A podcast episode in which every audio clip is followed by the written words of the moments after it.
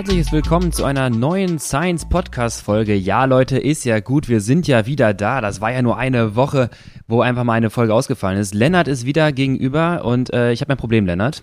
Mhm. Äh, hast du auch das Gefühl, dass, obwohl nur eine Folge ausgefallen ist, jetzt am letzten Wochenende, ähm, wir schon ewig nicht mehr aufgenommen haben? Ja, es geht mir auch so ähnlich, vor allem mit dem, was passiert ist, mit dem, was ansteht. Oder? War das wahrscheinlich ein ziemlich beschissener Zeitpunkt, äh, eine Folge ausfallen zu lassen. Ich äh, nehme das auf meine Kappe. Ich war äh, unterwegs in, im Urlaub und äh, habe es einfach nicht hinbekommen, da jetzt noch ein bisschen die Stunde Aufnahmezeit freizuschaufeln, plus die unendliche Recherche, die hier immer in den Podcast geht. Ne, Lukas? Ne, ist So eigentlich dein. Teil. Eigentlich bin ich nur hier, um äh, Ey, du, ich hätte Fakten, Fakten geliefert, ohne Ende. ja. Aber ist völlig okay, ist völlig verständlich. Ähm, aber ich habe auch das Gefühl gehabt, jetzt auf dem, auf dem Weg zu dir gerade, äh, zur, zur Aufnahme, okay, was ist alles passiert, worüber könnten wir alles sprechen? Und äh, sie wird, es wird heute nicht passieren, sage ich jetzt einfach mal, aber sie könnte auch potenzielle Über Überlänge haben, die Folge, bei Ja. dem, was alles war. Wir geben uns Mühe, dass es nicht so ist. Okay. Ich glaube, dieses Radrennen in Frankreich ist zu Ende gegangen, äh, nachdem wir das letzte Mal aufgenommen haben. Ich glaube, wir hatten noch die Col de la Los-Etappe. Col der Noch. Los-Etappe, genau. Äh, das Gute ist, das Ding war entschieden. Mhm. Ähm, ich bin auch hingefahren zur vorletzten Etappe Jo, stimmt. in die Vogesen. Es war äh, viel los. Col de la Schlucht der Stadt Lennart. Nee, ich stand am, an einem der Ballons. Ah ja. Ähm, am allerersten Anstieg, das war, glaube ich, der Grand Ballon, war auch auf jeden Fall schön. Wir sind mit dem Auto hingefahren, hatten die Räder im Auto und ähm, ich erstmal, ich fahre wieder Fahrrad. Ich bin vorher stimmt, einmal, damit wollte ich dich ja konfrontieren. Ja, ich bin vorher Lennart, du einmal fährst schon, wieder Fahrrad. schon 45 Minuten äh, auf Swift gefahren. Geil. Hab gemerkt, so, so langsam geht es, fühlt Weil, sich noch um um schon an den, mit dem Po ranzukommen, ne? Genau, Also, es fühlte sich aber noch nicht super Swift. an, aber dann kommen wir da an, ähm, Grand Ballon und es gibt, glaube ich, drei Seiten. Mhm. Wir haben uns die ruhigste Seite ausgesucht äh, von Massevo, geht das Tal hoch, da war nichts los. Wir sind mit dem Auto relativ nah angefahren und dachten so, okay, von hier aus sind noch 500 Meter, wir nehmen die Räder raus, wir fahren da hoch, Mhm. fahren danach noch anderthalb Stunden und, und fahren dann weiter, weil wir wollten Also zur zu- Etappe dann hin und dann. Genau, wir sind Ja. äh, angekommen und hätten dann zum Grand Ballon Ja, oben noch, äh, laut meiner Sicht, 500 Meter gehabt, zwei Kilometer. Ähm, war aber Luftlinie und den Grand Ballon hoch und dann finde ich mich wieder bei meiner zweiten Fahrt auf dem Rad. All out, Standgas, um es noch rechtzeitig zu schaffen, dass wir die Tour nicht verpassen. Also wir sind ausgestiegen, Kaltstadt aus dem Auto, umgezogen, Räder, Boah, schön. los und dann so 25 Minuten Standgas. Also nicht all out, aber ich wollte jetzt auch nicht all out fahren. Aber, Aber ganz so- kurz, jetzt zwei Szenarien, meine Schätzung. Nummer Mhm. eins, ähm, Speicher waren ja voll, weil du hast ja in den letzten Wochen zu wenig gemacht. Also die, die Beine mussten ja mit, mit Glykogen quasi da gewesen sein. Ja. Du warst jetzt nicht relativ schnell leer, aber du konntest auch richtig Laktat produzieren und wahrscheinlich richtig schnell auch die Beine schön annocken und zu. Ey, so, so krass schnell bin ich gar nicht gefahren. Es war einfach Okay. nur so ein bisschen äh, hungertechnisch auch. Wir sind morgens losgefahren. Ah, Ähm, eine relativ lange Anreise, also bei Tanjas Eltern in Baden-Württemberg losgefahren, hatten dann, glaube ich, drei Stunden oder sowas, die ganze Zeit nichts gegessen und dann auf das Rad steigen und dann so kaltstadtmäßig so Ekelstempo da, Ja, da hoch. Fühlte sich nicht so geil an. Sind auf jeden Fall oben angekommen, hat alles gepasst, äh, war eine krasse Stimmung, Mhm. äh, war echt cool nochmal an so einem Anstieg. Vor allem am ersten Anstieg, dann merkst du, die Fahrer kommen und das ist wie so ein Fußballstadion gewesen oder Mhm. wie bei, bei einem Crossrennen in, ähm, ich war in, oh, ich weiß gar nicht, wo es war, Zolder warst du, glaube ich. Nee, nicht in Zolder, irgendwo da, wo diese Sandkuhle ist. Ähm, da gibt es so eine krasse, so eine krasse Nee, ich weiß wo. Ich weiß nicht, ob das Ähm, Zolder ist oder. Das ist nicht Zolder, Okay. nee, Zolder ist die Rennstrecke, Ah, ja, äh, die stimmt, Autorennstrecke. Aber auf jeden Fall, da geht dann so ein Raunen durch das äh, Ja, ja. Publikum und es ist wie in so einem Fußballstadion, war mega geil. Und dann ähm, sind wir weitergefahren zum Start der Tour de France Femme. Sag es. man das aus? Du entscheidest- Ich du- hab, ich hab dir, nein, nein, ich habe Du dir legst, schon mal heute, du legst heute vor. ich habe dir schon mal recht gegeben. Letztes Jahr habe ich dich ja, äh, Ja. ich gesagt Femme, äh, aber nein, es wird Femme geschrieben, Femme ausgesprochen. Auf jeden So. Fall sind wir dann dahin gefahren. ähm, und ja, die letzte, am letzten Anstieg äh, hat man dann aber nochmal gesehen, was da in Vogesen echt los war. Also Mhm. da war ja richtig, richtig Fets am Anstieg und wurde auch nochmal gut ausgefahren. Ich habe es taktisch nicht ganz verstanden, was da so alles passiert ist. Also ja, das war, das war wild. so, ne? als Pogacar losgefahren ist und Wingegaard am Rad, dachte ich so, ja, okay, äh, Ja. fahr doch weiter. Warum hörst du jetzt auf? Du musst den Kerl nicht mehr abhängen, weil Ja. du, du wirst die Tour nicht mehr gewinnen. Ähm, und dann Felix Gall eine krasse Leistung gefahren. Ist so der Einzige gewesen, der da mitfahren konnte. Oder vielleicht hat einfach Pogacar wirklich nur noch auf seinen Sprint gedacht. Also dass er sagt, okay, ich will's, ich kann es nur im Sprint lösen, wenn ich mich jetzt von vorne irgendwie. Äh, vielleicht dachte er, meine, meine Idee war es unterwegs, ähm, vielleicht dachte er sich, meine Leistung kann ich gerade nicht ganz einschätzen, ob sie so stabil ist, wie eigentlich die ersten zwei Wochen, weil er hat sich quasi Tage vorher Ja. ne, in, in, in, äh, in den Alpen gezeigt, dass es ja auch bei ihm sehr, sehr schwankend sein kann manchmal. Und vielleicht war er einfach unsicher, ob er das halten kann, aber irgendwann krachen geht und Wingegaard drüber geht und er sagt sich ja, okay, ich bin der bessere Sprinter. Ja. Äh, deswegen, wenn der am Hinterrad ist, dann warte ich halt. Ja, ich hätte halt, also es war strange, weil er so Stehversuche dann daraus Mhm. gemacht hat. Also ich wäre an seiner Stelle vielleicht dann einfach 30 Watt runtergegangen, so ein wäre bisschen wär weitergefahren. weitergefahren so und hätte gedacht, so gut, dann den äh, äh, Dan hier, den schlage ich auch im Sprint Ja. ähm, und hätte das dann so zu Ende gebracht. So hat das dann auch gepackt. Ähm, war auch, war auch gut. Fand ich einen sehr coolen Post, den er gemacht hat danach. Ähm, Ja, das war oder schon, das war schon fast. der, der Post war lustig, also Ja. er hat aber, er hat so relativ tiefe Einblicke gegeben. Ich finde, er hat nicht zu viel gejubelt, weil es ist halt immer eine Tour de France-Etappe. Bester Kommentar eigentlich von seinem Teamkollegen. Ich glaube, Oliveira war es, der sch- geschrieben hat, so, Bro, du hast gerade eine Tour de France-Etappe gewonnen. Äh, ich würde auch so feiern. Und dann hat er noch irgendwas geschrieben, so, nee, das Einzige, was ich feiere, ist eigentlich, gegen, ich gegen dich in FIFA gewinne. Ja, irgendwie sowas. Irgendwie in die Richtung. ähm, ja, also cooler Typ. Hab mich einfach gefreut, dass er die Etappe noch gewonnen hat. Ja. Und ähm, die Tour für ihn auf einem High enden konnte. Definitiv. Es, es geht so ein bisschen in die Richtung, ja, was wir heute uns thematisch hervorgenommen haben. Deswegen müssen wir gucken, dass wir nicht zu stark ausschweifen. Ja. Ähm, denn wir wollten heute über akkumulierte oder generell Ermüdung während einer Grand Tour äh, reden. Ich habe ein paar Daten rausgesucht, du hast ein paar O-Töne eingeholt. Ähm, Das ist unser eigentliches Thema. Wir versuchen das Ganze zu kombinieren mit den Daten, die wir gesehen haben von äh, den Jungs in der dritten Tourwoche, aber auch den Tour de France-Daten der acht Etappen langen Tour de France du Femme. Ja. Äh, und dann sprechen wir irgendwie gleich nochmal ein bisschen über WM, vielleicht einen kleinen Ausblick, weil Vielleicht, ja. Ja, das wenn wir es passiert schaffen. ja auch mal wieder. Richtig, denn wenn heute die Folge rauskommt für die Leute, dann ist ja eigentlich heute schon Straßenrennen, ne? Oh Gott, wir haben richtig was auf der Agenda. Ähm, also versuchen, dass wir das irgendwie sortiert bekommen. Ähm, Nee, Straßenrennen der Männer, wenn die Folge rauskommt am Samstag, ist am Sonntag. Und am Samstag ist es die Junioren, U23 und Frauen, ne? nee, nee, Junioren und Juniorinnen. Nee, warte. Doch, ich Doch, hast recht. ja, ich hab's hier offen. Stimmt. Da bin ich mir sicher. Das ist sehr, sehr gestückelt, aber das können wir ja gleich machen, wie diese WM aufgebaut ist und sowas. Äh, eine Sache noch zu äh, Ermüdung oder vielleicht Ja. auch als Einstieg. Ähm, Champs-Élysées-Sprint. Ja, Ja, ähm, hat jemand gewonnen, den wir die ganze Tour über nicht so in den Sprints gesehen haben. Ja. Äh, Glaube ich, Jody Meus, immer Sechster gewesen auf einer anderen Etappe, aber sonst nicht so richtig in die Sprints reingekommen. Da war der sehr schnell.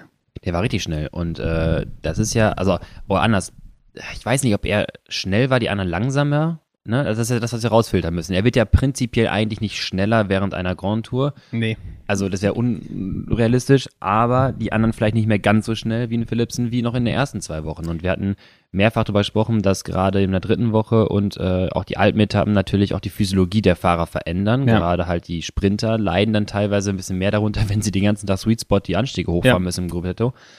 Ähm, und dann kann es schon mal sein, dass so eine Explosivität hinten raus verloren geht oder auch so ein ja, wahrscheinlich gar nicht mehr, mehr gar nicht unbedingt Peak Power. Ich würde sagen, das geht einigermaßen noch, weil du dein Fast-Twitch-System, das ganz schnell zuckende, jetzt noch nicht ganz so, an, also nicht Ja. komplett äh, niederdrückst. Aber ich schätze mal, dass die Belastung vor dem eigentlichen Sprint, also was wir gesagt haben, immer die letzten zwei Minuten vorm Sprint, Ja. dass diese dann quasi, jetzt mal blöd gesagt, mehr reinhauen als vielleicht in den ersten zwei Wochen oder dass du das schlechter kompensierst, äh, kompensieren kannst und dann der Sprint am Ende hinten raus schwieriger wird. Ja, also ich glaube, dass auf der Champs-Élysées, und das haben auch viele Sprinter gesagt, kommt es halt mega drauf an, was für eine Linie du triffst. Also da Ja. hast du Schlaglöcher, da hast du. Kopfsteinpflaster, die stehen mal irgendwie so ein bisschen falsch. Wenn du da einen falschen, ich glaube, Mats Petersen hat es gesagt, wenn du einen von den Kopfsteinpflaster-Dingern da Stein. falsch, Steinen falsch triffst, das, das kann halt schon über Sieg und Niederlage entscheiden. Ja. Und ich glaube, Philipsen hat einen kleinen Fehler gemacht. Du siehst es ja auch nochmal aufkommt. Ähm, aber Jordi Meus ist einfach auch richtig schnell geworden. Der hat auch so diese, du siehst dann einen Punkt, wo er im Sitzen, glaube ich, losfährt und schon an vier, fünf Leuten vorbei und dann merkt er, glaube ich, in dem Moment so, okay, ich bin im Sitzen jetzt schon an vier, fünf, da sind noch drei, Mhm. die packe ich mir jetzt auch noch. Der hat halt, glaube ich, auch die richtige, den richtigen Sog gehabt, die richtige Windschattenbubble ja, ja, ja, getroffen und hat halt freie Schussbahn gehabt. Ja. Und ich finde, er als Fahrer ist halt auch so jemand, das kann auch da rein spielen, was du gerade gesagt hast. Mhm. Der hat eigentlich einen ganz guten Motor, würde ich behaupten, weil er auch bei diesen belgischen Halbklassiker-Rennen, bei diesen, ne, der ist auch sowas wie bei, ähm, Tour de Wallonie, nicht Tour de Wallonie. Ähm, auf jeden Fall heißt es, heißt es Wallonie, das hat er gewonnen. Mhm. Ähm, und da geht es halt am Ende auch nochmal so eine Minute hoch.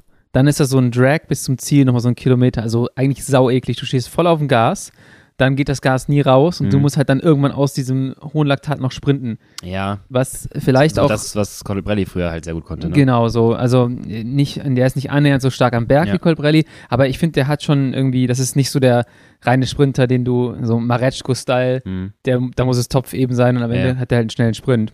Der wiegt halt auch ein, äh, 80 Kilo bei 1,90. Also der wird Ja. halt, um die Leistung auch ansatzweise halten zu können wie die anderen Fahrer, gerade auch bei den bergigen muss er auch eine hohe absolute äh, V- äh, V2 Max und halt auch Schwelle haben. Ja.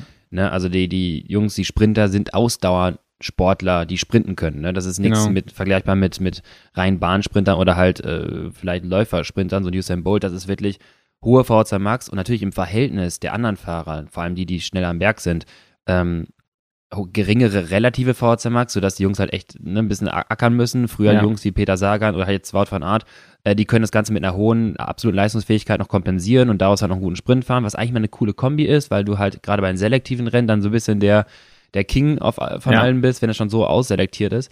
Ähm, aber äh, natürlich hat er dann eine, eine hohe Leistungsfähigkeit. Lennart, äh, ich hab, Circuit de Wallonie hieß es. Äh, Danke. Gibt sehr viele Wallonie-Rennen. ähm, ich hätte auch sonst Fragen gehabt. Ähm, was sagen wir dazu, dass äh, Jordi Mörs eigentlich jede Etappe hochgeladen hat ähm, auf Strava, außer die letzte, außer die, die er gewonnen hat, Sauerei. oder? Das ist schon eine richtige Sauerei. Was, wie finden wir das? Das finden wir nicht gut. Ja. Hat er sich am Auto festgehalten im Sprint vielleicht. Ja, ich glaube, dass dieses, ähm, also ich sage ja immer, dass ich auf den auf Kopfsteinpflaster eher Probleme habe als leichter Sprinter. Mhm. Ich glaube, das ist tendenziell auch so. Äh, auf der anderen Seite hast du so einen Philipsen, gut, dem ist alles scheißegal. Ja, auch ein Caleb Youn hat schon gezeigt, dass es nicht unbedingt. Genau, aber ich glaube, ein Caleb Ewan hat noch nie auf der Champs-Élysées gewonnen. Ja, ich weiß aber, dass es knapp war. Ja, auf jeden Fall so. Es, ist, es schadet nicht, glaube ich, Ja. wenn du eher der schwerere Sprinter bist. Ich glaube, ein, ein Dylan Groenewegen ist jetzt auch nicht super leicht. Das ist eher so ein kleiner Knubbel. Das ist eine richtige krasse Maschine. Ähm, absolut gesehen im Vergleich zu anderen Top-Sprintern ist er natürlich schon, glaube ich, eher ein bisschen leichter als halt dann jemand, der 1,90 groß ist. Mhm. Ähm, aber ich glaube, auf diesem ganzen scheiß Kopfsteinpflaster da, du fährst da ja ein paar Mal hoch und runter, äh, schadet es, glaube ich, nicht, wenn du so ein paar Kilo mehr mitbringst. Äh, eigentlich ist es so ein typischer Mats Pedersen-Sprint. Junge, Entschuldigung, ganz kurz, was, was sind wir für Deppen? 2019, Caleb Ewan, Hat er gewonnen. 1 Etappe. Ja. Sieg. Sorry.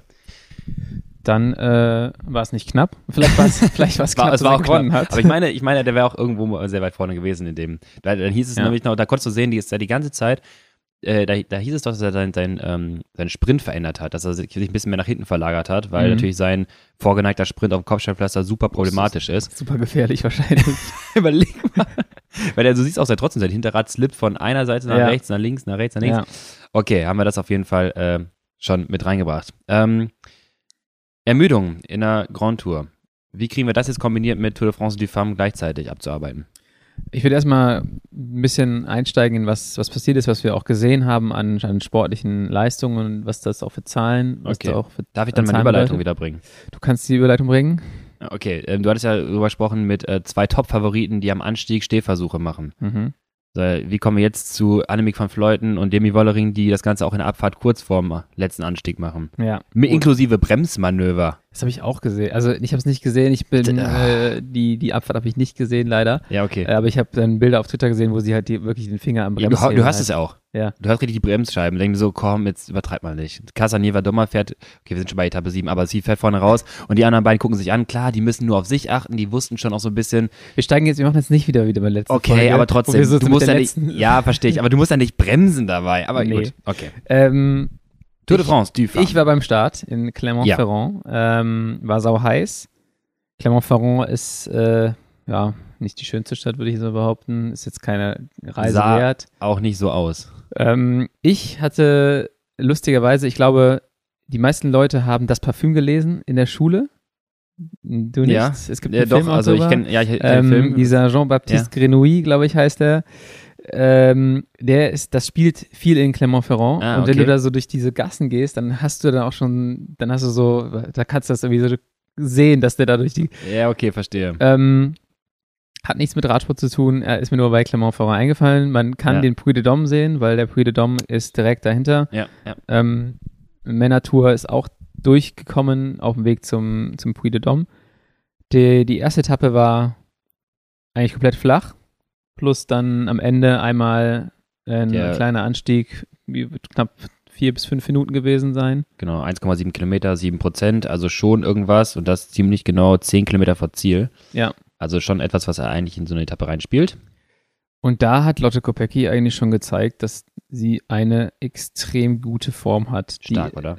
die ist da so hochgefahren, dass ich schon äh, an dem Tag gesagt habe, so, boah, wenn du da, keine Ahnung, 47 Sekunden ist die rausgefahren. Also Mhm. nicht nur am Anstieg, sondern auch dann durch Und die danach, Abfahrt ja. und sowas. Ähm, aber die sah am Anstieg halt schon so souverän aus und da ist kein anderer, keine andere mitgefahren, dass Ja. ich dachte so, boah, also die fährt auch gut berghoch hier. Und mal gucken, wie lang das halt äh, Stark, ne? gut gehen kann. Wo wir bei absolute Leistungsfähigkeit sind, äh, auch eine Fahrerin, die ja, ich weiß gar nicht, wie viel sie wiegt, aber tendenziell etwas mehr, äh, guten Sprint fährt und dann halt einfach eine, das ist so ein bisschen Wout, Wout van Aert, das Frauenpendant. Wollte ich gerade sagen. Ja, so. irgendwie schon, dieses ü- Deutsche, überlegene, deutsche Wout von Aert. die, das überlegene ähm, quasi in, in, in jeglichen Bereichen, bis natürlich der Punkt, wo es vielleicht in die, ins Hochgebirge geht und wenn es richtig lange auf relative Leistung ankommt, aber auch danach, äh, nur jetzt eben, ich gehe nicht auf die Etappe zu stark ein, Mhm. aber die Etappen danach, wo sie halt auch diese große Fluchtgruppe nachher, wo sie versucht hat, den Abstand zu, zu reduzieren, ja. ähm, was sie, als sie das, das Set da in die Hand genommen hat und was sie da an, an, an Pa- da muss, muss man diskutieren, wie viel da sinnvoll war, ob man hätte Ja. irgendwie ein bisschen sparen können, aber Ich fand es nicht sinnvoll. ich auch nicht. Ähm, was machst du da, Mädchen? Aber am Ende zeigt sie halt, okay, ne, ich, die fährt halt auch schnell so kleine Hügel mit hoch. Ja, die ist halt einfach eine Maschine. So, Ja. das ist halt, ich finde das cool zuzuschauen. Es ist so ein Fahrer ähm, und eine Fahrerin, wo du sagst, so, es ist ein bisschen wie Wout, wie Mathieu, so das animiertes Rennen, wenn du jemanden Mhm. Ja. hast, der einfach überall ähm, losfährt und auch du merkst, die hat Bock, Radrennen ja, zu fahren. ja, voll. Ähm, auch wenn sie nicht mehr so guckt dabei. Ja, die sieht sieht immer so ein bisschen aus, so, oh ja, langweilt mich alles oder irgendwie finde ich es nicht so cool, aber so abgearbeitet, check. So, genau. ähm, aber ja, das ist halt, halt mega gut äh, für den Sport, denke ich. Ja. Und an sich die, die komplette Tour über, müsste ich jetzt mal gucken, ob ich da Quatsch erzähle, aber gab es, glaube ich, nicht zweimal die gleiche Etappensiegerin. Ähm, das stimmt, ja. Was, was cool war, Ja. man hat, glaube ich, eine gute Mischung aus ähm, Ausreißer-Siegen gehabt und ähm, eher kontrollierten Etappen. Ja, Also ich würde sagen, die ja. erste Etappe war relativ kontrolliert, bis dann halt am Ende alles auseinandergeflogen Ja. ist. Ähm, Kopecky gewinnt. Etappe 2 danach. Ja. War ja auch mit dem, ich sag mal, letzten Schlussanstieg irgendwie selektivere Gruppe, die dann Richtung Sprint fuhr. Äh, es gewinnt, wie Florian sagen würde, wir sind wieder da. Deutschland wieder da. ist wieder da. Liane Lippert gewinnt äh, einen langgezogenen Sprint. Ähm, fand ich spannend zu sehen, weil in einer Wiederholung, ich habe es ein paar Mal angeschaut, ähm, leider keine Leistungsdaten von Liane. Ich hatte sie gefragt, Ja. sie war aber, glaube ich, beschäftigt während der Tour de France. Kann ich auch verstehen. Ähm, nee, die hat, äh, die sah sehr kontrolliert aus, als der Ja. Sprint schon losging, oder? Hast ja, du was das in so, Erinnerung? Okay, ja, ich fahre jetzt Ich warte, okay, ja, dann, dann fahre ich jetzt, ne? Und das war schon, das war schon cool zu sehen. Ähm, und äh, da dachte ich mir auch so nochmal, äh, die, die, die Etappe fand ich eigentlich ganz, ganz cool, ganz spannend. Dadurch, dass du halt diesen letzten, ja, weiß nicht, nicht Schlussanstieg per se, aber schon nochmal diese etwas selektivere letzte Rampe, bis es dann zum Sprint ging. Die Etappe, das ist, Bitte? darf man nicht vergessen, das sieht man eigentlich nicht so richtig, die hat äh, 2500 Höhenmeter gehabt. Ja. Und die sammeln die halt die ganze Zeit irgendwie so auf so eine räudige Art und Weise. Es ist Ja, halt ja. nicht so, ja, okay, jetzt fahren wir mal hier 1000 Höhenmeter und da fahren wir 500. Ja. Und das war immer mal wieder. Und ich glaube, das, das zieht dann einfach auch die Körner krass. Voll. Das ist ja das, was der Geschke meinte, bevor er aus der Tour krachen gegangen ist. Die äh, hügeligen Etappen, die nicht bergigen, sind viel schlimmer als die als Ja. Hochgebirge, weil da fahren alle schnell. Im Hochgebirge weißt du, halt, du, fährst, du stellst deinen Sweet Spot ein im Gruppetto oder fährst einfach dein, dein Dauergas und dann fährst du jeden Hügel, nimmst du Volley. Ja. Ja. Au- Auch da nochmal vielleicht, was dann auch eine, eine Fahrerin wie Liane Lippert vielleicht dann auch im, im finalen Sprint dann so ein bisschen gegen Lotte Kopecky zugute kommt, dass sie halt, und jetzt reden wir immer von diesen, das hatten wir letztes Mal gesprochen, Performance nach kalorischen Umsätzen, also Ja. die Fatigue Resistance, äh, dass sie nach dieser Etappe von äh, ja, 150 Kilometer, also 145 Kilometer hügelig mit zweieinhalbtausend Höhenmeter, dass sie in der Lage ist, dann nochmal so einen finalen Sprint rauszufahren. Ja. Ähm, einerseits durch angepasste Pacing-Strategie, also nicht an den falschen Stellen falsch zu investieren, mit viel, viel Körner liegen zu lassen, andererseits auch physiologisch dort trainiert zu sein und Ja. 45 Kilometer vor Ziel noch in einem Ministurz da verwickelt Ja, zu genau. sein und wieder sie und Annemiek von Fleuten daran zu fahren, kontrolliert. Also das war schon, das war schon gut. Kopecky hat es ja auf den Plattenhinterreifen geschoben, hast du es gesehen? Ja, genau, habe ich gesehen. Dann drückt sie da drauf rum und Äh, äh, also ich würde also- sagen, das Ding war nicht platt und das wird jetzt auch Ja. nicht in das Ergebnis äh, eingegriffen haben. Dafür war es einfach zu deutlich. Also sie hatte dann am Ende Voll. auch nicht mehr so die Beine. Voll. Ähm, und Liane war halt einfach ähm, mega stark. Und hat das- einen Luftdruck wie wir auf den Crit Race. Also Ja, die brauchen nicht, genau, ich nicht tun. so. Damit sprinten ja relativ viele. ähm, und das wird dich jetzt nicht äh, den Sieg gekostet haben. Nee. Dann gab es endlich einen Sprint. Ja, Endlich ich bin, äh, aus SD-Works sich mit Ja. Lorena Wiebes, dafür hat man sie dahin gebracht. Ähm, ich hatte mich eigentlich mehr auf dieses Duell Wiebes versus Charlotte Kuhl gefreut. Ähm, ist nie so richtig krass zustande gekommen. Ähm, SD-Works hat generell viel gepokert in dieser Mhm. ganzen Tour. ja, voll. Und das ist halt für mich auch ein großes Problem aktuell in dieser Konstellation mit SD-Works. Ja. Die haben die stärkste Sprinterin, die haben Ja. die stärkste Sprinterin nach äh, einem schweren Rennen mit Kopecky, Ja. die haben die stärkste Zeitfahrerin mit Reuser, die haben die stärkste. Bergfahrerin ähm, mit Demi Vollering. Ähm, die, die sind halt einfach als Team so gut, dass halt ich als anderes Team halt auch sagen würde, Leute, mit euch mache ich, also auf keiner Etappe jetzt- unterstütze ich euch. Mhm. Und jetzt reden wir mal bitte einmal über die Dynamik in, bei der Tour de France die Femme und auch so ein bisschen nachher um die vierte Etappe, ne, wie, wie die dann zustande kam, Ja. äh, mit dem Sieg von Jara Kastelein und bitte auch die fünfte Etappe eigentlich, Mhm. äh, mit dem Sieg von Ricarda Bauernfeind, weil ich finde ähnliche Dynamiken. Du hast ein Team, was so stark dominiert. Ganz kurz korrigiere mich, sieben Fahrerinnen und acht Fahrerinnen? Äh, sieben, glaube ich. Sieben, ne? Dachte ich auch. Das heißt, du hast dann Lotte Kopecky als irgendwie Kapitän in dem Moment, sagen in gelbem Trikot, die da irgendwie auch noch halb für Demi Wollering fahren muss. Du hast Demi Wollering, du hast äh, Lorena Wiebes, ähm, du hast Marlen Reusser, die eigentlich dann natürlich dann auch als Helferin dienen, äh, auch dann äh, gedient hat. Aber ähm, wenn dieses Team, natürlich zu Recht, wie du sagst, ne, warum soll ich als gegnerisches Team irgendwas machen, wenn die da am Start stehen? Und wenn die es nicht machen, Ja.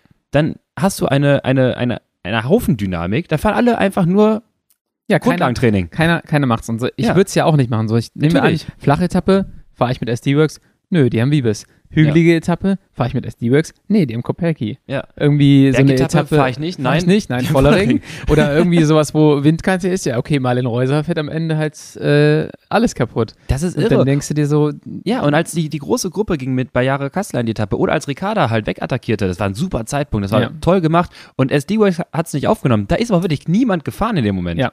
Klar, ich würde also ich würde es ähnlich machen. ähm, an, an sich ist es halt so, die anderen Teams trauen sich halt nicht zu, dass ihr Investment sich irgendwie auszahlt, weil du hast immer die Gefahr, dass SD Works dann, dann wieder zuschlägt.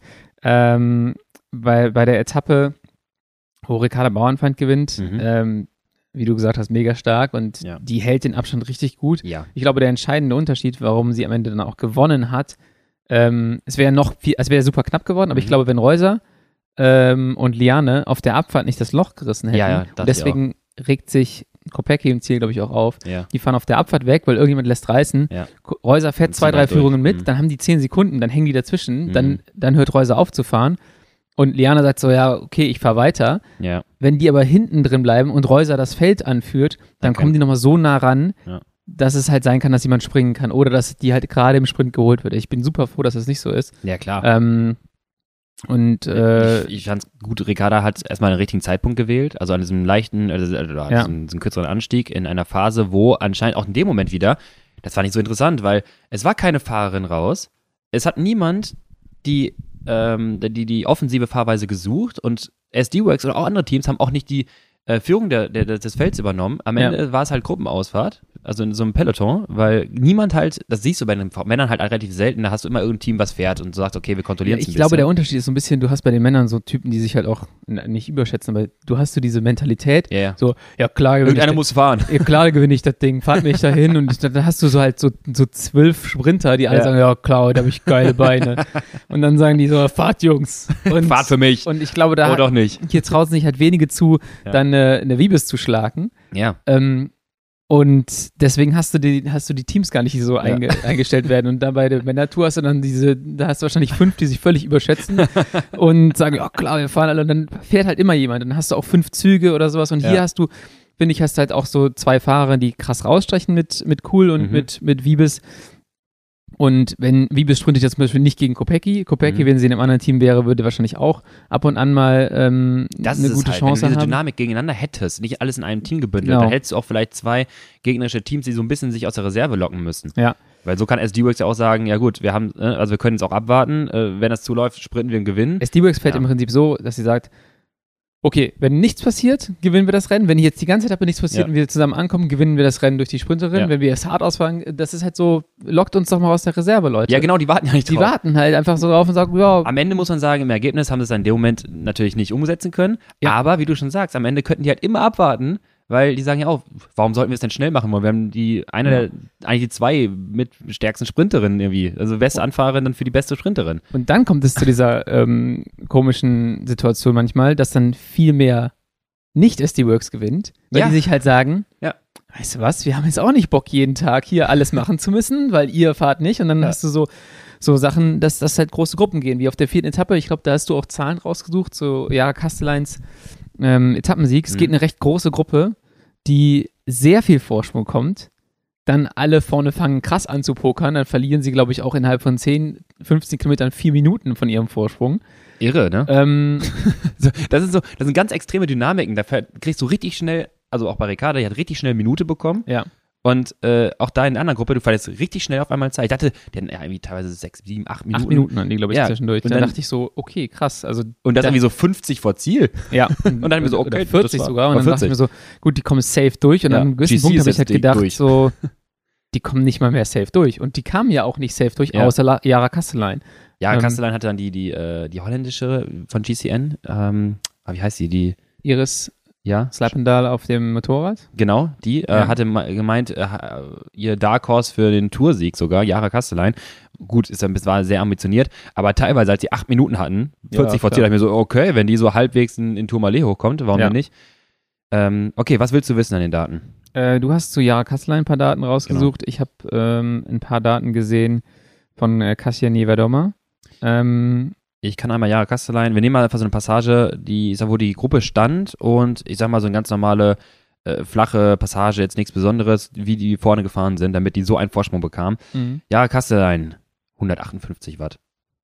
klingt immer wenig. Wiegt natürlich Ähm. auch nichts, 3 Watt pro Kilo, aber auch nicht so viel. Das Ist auch ich nicht so super repräsentativ eigentlich, weil die, der Vorsprung wird ja halt im Prinzip, haben wir ja auch schon ein paar Mal gesagt, du bestimmst nicht, wie viel Vorsprung du Ja, ja, bekommst. die, das Feld, das Feld. logisch. So, und wenn das Feld dir sagt, so heute bekommst du acht Minuten, dann kriegst du acht Minuten, egal ob du 300 Watt fährst oder ob du 100 Watt fährst. Bei acht Minuten fangen die hinten an zu fahren, Ja. egal wie das zustande gekommen ist. Aber gleichzeitig muss man sagen, lange Etappe, ne, aber auch so, Ja. ne, also alles ein bisschen, na, etwas vorsichtiger. Drei Stunden 40, also bei Kilometer 140, die ersten, 143, so, die ersten drei Stunden 40 fährt Jahre Kastelein 155 Watt, 3 Watt pro Kilo und hat auf äh, dreieinhalb, über dreieinhalb Stunden nur lediglich 2000 Kilojoule verbraucht. Ja.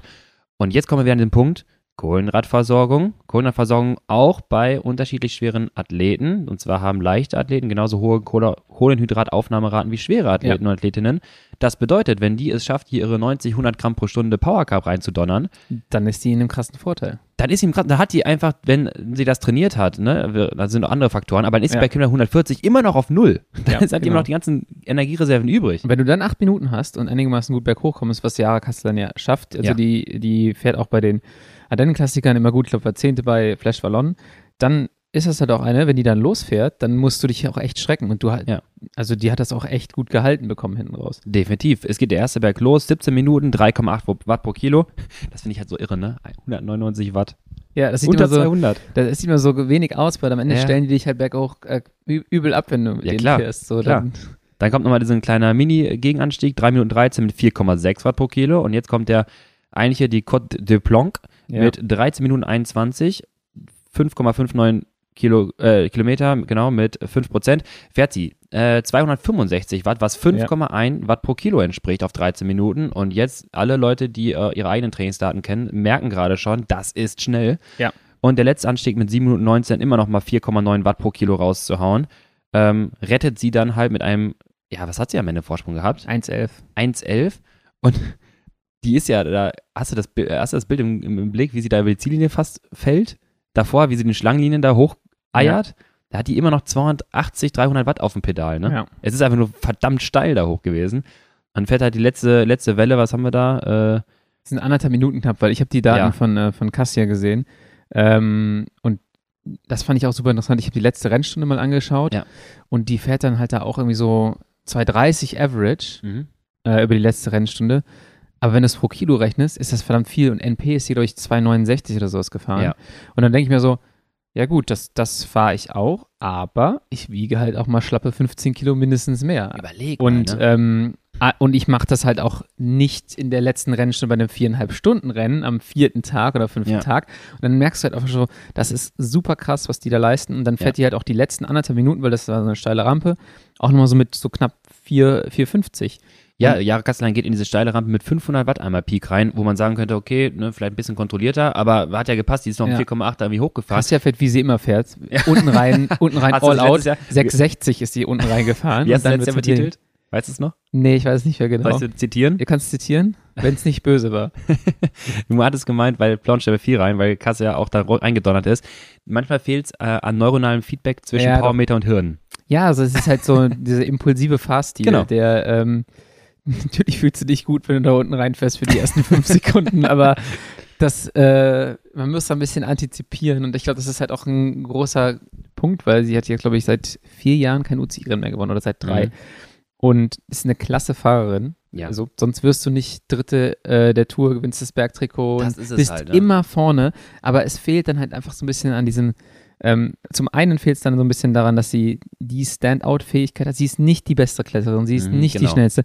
Und dann ist es immer ein bisschen undankbar. und dann brauchst du aber umso mehr ein, ein taktisches Geschick und das ist halt bei ihr, ähm, weil sie, glaube ich, immer gut war Mhm. und einfach die Fahrweise von dem Zeitraum übernommen hat, wo sie vielleicht auch die domin- dominanteste Fahrerin war, macht sie immer weiter und ändert nicht ihre Fahrweise. Deswegen fehlt es da manchmal an Siegen, klasse Fahrerin. Ja, plus dass sie aber auch auffällig ist, in dem Sinne, dass natürlich die Leute wissen, wer sie ist und auch niemand nicht fahren gelassen wird. Sie ist keine, äh, kein Underdog, der, die, die irgendwie so von der Seite mal kommt mit so einer Attacke wie mit bei Ricarda, Ja. die sie erstmal fahren lässt, weil wenn Cassia attackieren würde wie bei Ricarda die Attacke, dann wird sie wird direkt hinterhergefahren Ist werden. halt auch so ein Thema, ich sag's auch immer wieder, wenn man sich so, ähm, ja, so zeigt die ganze Ja. Zeit, dann ist man auf dem Radar. Ja. Und äh, wenn du wenn du das im Rennen machst, ähm, jetzt nicht sie, sondern das Mhm. Fahrer oder Fahrerin im Rennen machen und zeigen so, ich habe ein gutes Bein dran, dann gucken halt auch alle genau, dann wirst du auch nicht fahren gelassen. Wenn das der Voll. Typ ist oder die Fahrerin, die die ganze Zeit über Kreuz guckt, dann sagen, ja gut,